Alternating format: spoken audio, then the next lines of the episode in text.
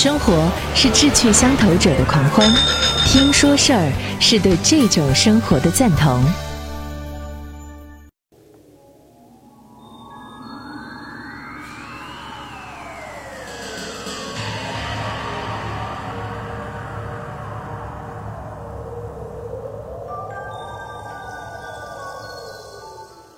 各位好，我是张瑞，我们今天继续《山海经》系列。上两期我们把人鱼系列给说完了，人鱼长的是人头，这个鱼的身子。如果说你要现在看到一些有实物的人鱼形象的话，那离我们浙江最近的应该是在南京博物院。南京博物院你可以看到这种人鱼形状的俑啊，有的是木头做的，有的是陶制的。我不知道您到时候去看了会第一个感觉是怎么样。我不得不跟您讲，就是我第一眼看到这个人鱼的形象的时候，在南京博物院看到的时候，我是后脊梁一激灵，确实有一种很诡异的感觉。山海经当中很多的一些描述的形象都会让人感觉到不可思议诡异，也许是年代的久远，也许是当年这个记录的先古人，他们只是看到了自然界当中的某一点的现象，然后进行了一个自我的想象力的这个扩充，然后塑造出这样的一些形象。那是对于自然的一种最原始状态的认知。但是到后来，随着年代的变化，有一些形象做了逐渐的这个更迭，像多棱镜一样，原来是吉兆的，后来变成凶了；原来是凶的，后来变成吉兆了，等等，都折射出来了几千年的历史和观念的变迁。很多的《山海经》当中的一些演变，描述的演变，其实也是人心和时代之变啊。今天继续我们的《山海经》系列啊，今天我们来说说天狗。我是一条天狗啊，我把月来吞了，我把日来吞了，我把一切的星球来吞了，我把全宇宙来吞了。这不是天狗在说话，这是郭沫若的那首诗《天狗》，名字就叫《天狗》。这诗里头借用了广为人知的天狗的名头，字里行间透露着一种什么呢？狂暴的气息，很是顺理成章的。但仔细一想，天狗到底是什么样的？诗里头没有写，也没说，好像也没有人说得清楚。那么天狗最早出现在《山海经》的西山经当中，它的外形并不是说我们现在所熟悉的犬科动物，而它描述当中说它长得像狸猫，但是那个头呢是白头，而且呢可以避凶邪之气。在绘本当中看到的天狗的形象，嘴里叼着一条小蛇，避凶邪之气，可能通过这样一个绘本形象所体现出来。在清代说文解字注里头，对于这个狸猫的狸啊，是这样解释的，说这是一种善于埋伏隐藏的动物，就是所谓的野猫。但是在民间，狸和猫几乎是不分彼此的，狸就是猫的代名词。那么按照《山海经》所描述的，天狗的外形和狸猫差不多，还能发出溜溜的叫声，听上去也挺软萌的，并不凶悍。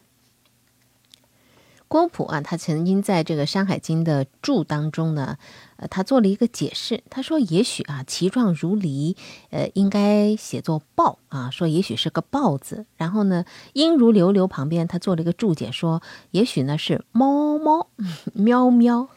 哎呀，真搞不懂这是一个什么样的动物了。或许是1700多年前的人也不太愿意接受异兽天狗只是一只狸花猫吧，所以就把它的这个形象放大，起码要和豹子是一个体格的，这样你才能够消除凶煞灾祸，对吧？成为名副其实的御凶瑞兽。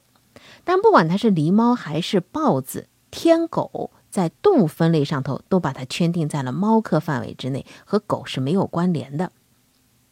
但是在《山海经》里头啊，还提到过一种天犬，这就不叫天狗了。就有荆门之山有赤犬，名曰天犬。什么意思呢？就荆门山上有一个红颜色的天犬，它出现的地方会发生什么呢？战乱。天犬难道是另外一种天狗吗？并不是，因为古代这个犬跟狗是有区别的，所以古人很咬文嚼字的，他给它做了划分。那么大的长得大个的叫犬，小个的是狗。在这种造字上头也可以看出来啊，犬跟这个句号的句合在一起叫狗，还有一个马字旁，马跟句号的句合在一起，这是什么呢？驹，小马驹。驹是小马，狗呢就是奶狗。这或许就解释了为什么《山海经》当中所说的天狗的体型啊像狸，而壮实雄健的天犬那才是人们所熟知的大狗，它的毛发是赤色的，每每出现就意味着刀兵兴起，战争来临，这是一个凶兆。而像狸猫一样脑袋是白的，这个天狗呢是可爱的，赤色的天犬是可怕的。但是令人不解的是什么呢？天狗的瑞兽身份似乎只存在在山海经当中。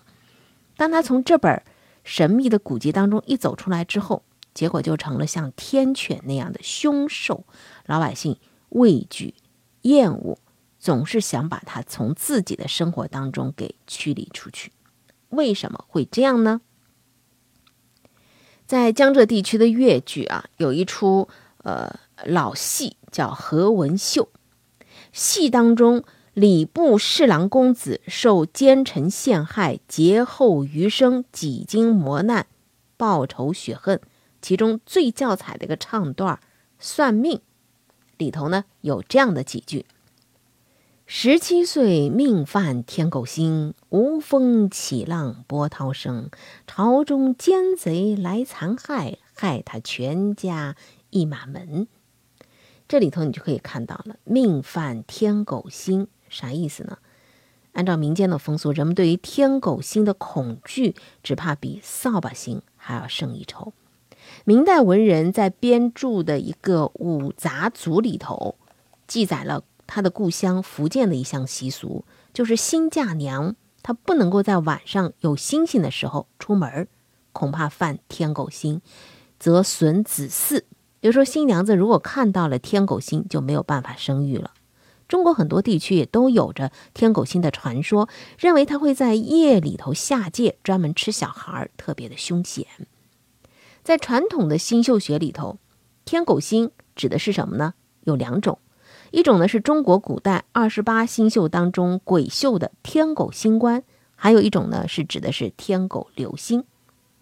因为它们的出现是不可预测的，所以呢，很多古籍当中把这两个往往是混为一谈，反正都是大凶的象征。山海经里头描写的是很萌的一个瑞兽天狗，怎么到后来就变成了一个人人痛恨惧怕的天狗星了呢？在清朝啊，有个精通古籍训诂和考据的文人，他认为这都是郭璞给弄错了，他就批评郭璞说：“你看，你对天狗和天犬的注解出错了，这两个吧本来是兽名，结果呢你把它注意说是天狗星当之，就造成了这样的一种误解。”那么在他看来呢，是这个两晋时期的古人把这两个给混为一谈了，又都解释为天上的星星，导致了后世的误解。有道理吧？可能也有一点道理啊。但是呢，这位清人没有深究的是，郭璞也可能是被之前的古人啊给坑了。山海经里头写天犬出现会引发兵祸，郭璞或许是联想到了一些历史上头的事件。那历史上头到底跟天狗星之间产生连接的是什么事情呢？在汉文帝的时候有个叫周殷的，他谋反。汉景帝的时候有一个七国之乱。那么《汉书》当中都有着这样的记述，说天狗下良也，天狗下，战为破军杀将。按照《汉书》当中的这个说法，每当朝中发生大的祸乱，都有天狗星开始出现了。而且这天狗星呢是有声音的，样子呢像大流星，远远看过去呢像火光炎炎中天，或者是广如一匹布，长10余丈，西南行，如雷，都是异象凶兆，被认为是犬祸。这其实是中国古代非常典型的，就是政治妖怪学。郭沫含特别提到了先秦的史籍《益州书》里头所写的说，天狗所指地近亲，余光逐天为流星，长数十丈，其疾如风，其声如雷，其光如电。这其实描述的特别像先秦时期小有规模的一次陨石雨的情形。你看，主陨石在空中分裂，然后化作了很多的流星，燃烧的火光拖着10丈长的尾巴，发出雷鸣般的声响，亮如闪电。那么郭璞他相信，这从天而降的天狗星跟这个汉初的吴楚七国反时废过梁国者是同一颗星。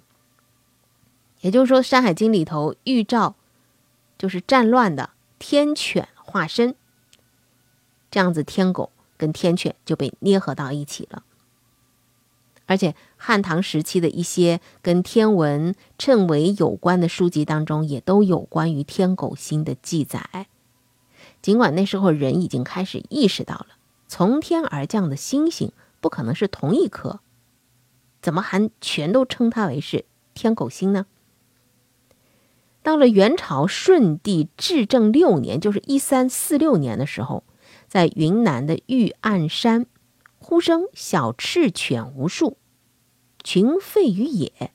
当时的占卜师他认为这是天狗坠地了，有大军附近。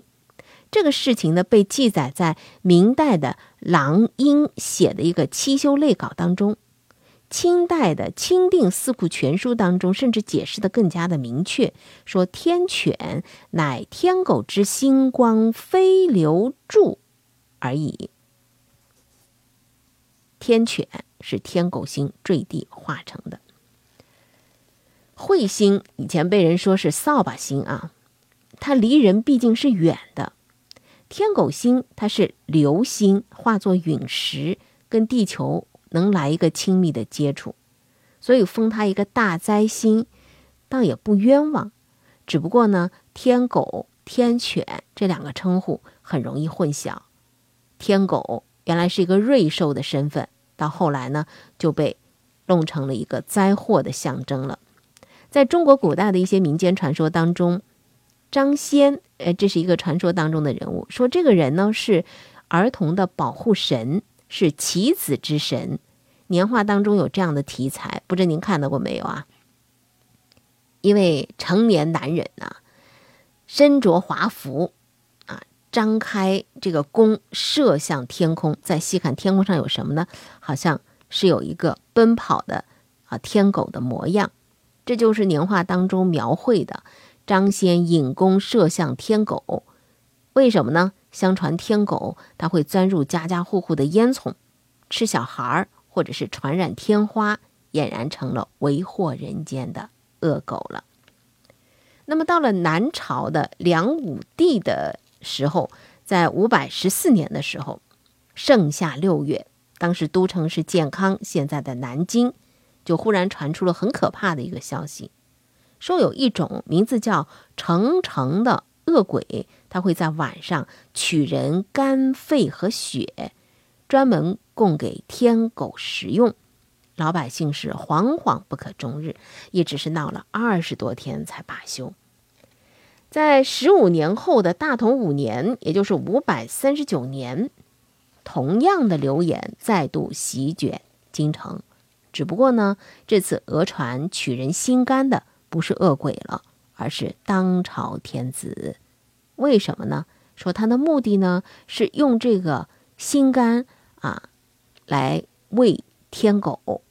这一下健康城的老百姓们恐慌不已啊，不管是白天晚上都紧锁家门，前前后后持续了有好几个月。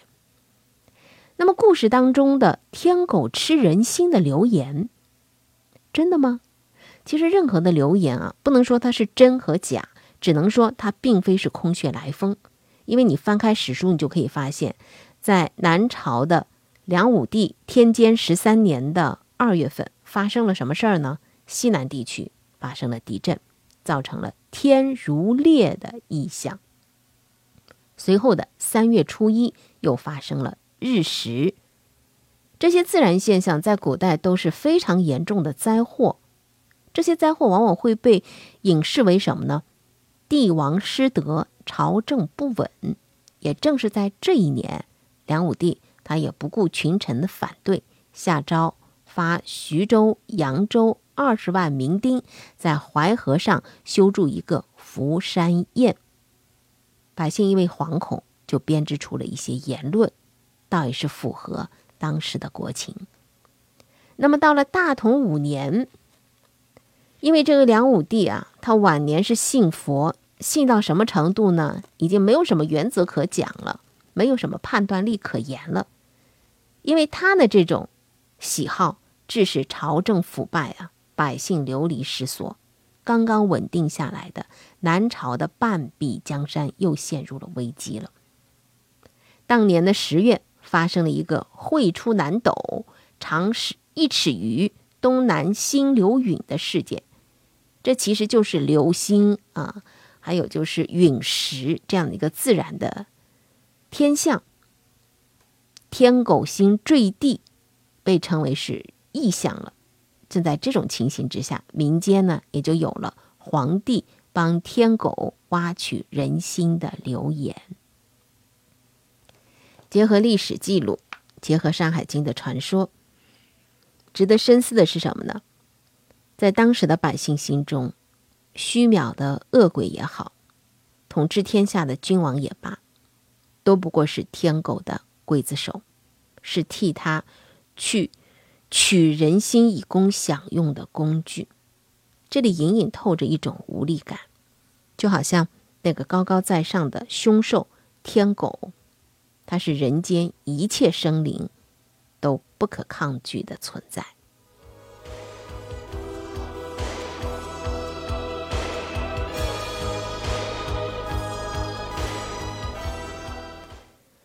彗星是扫把星，离人远；天狗星是流星，跟地球亲密接触。头号灾星的这个形象就落在了天狗的这个身上了。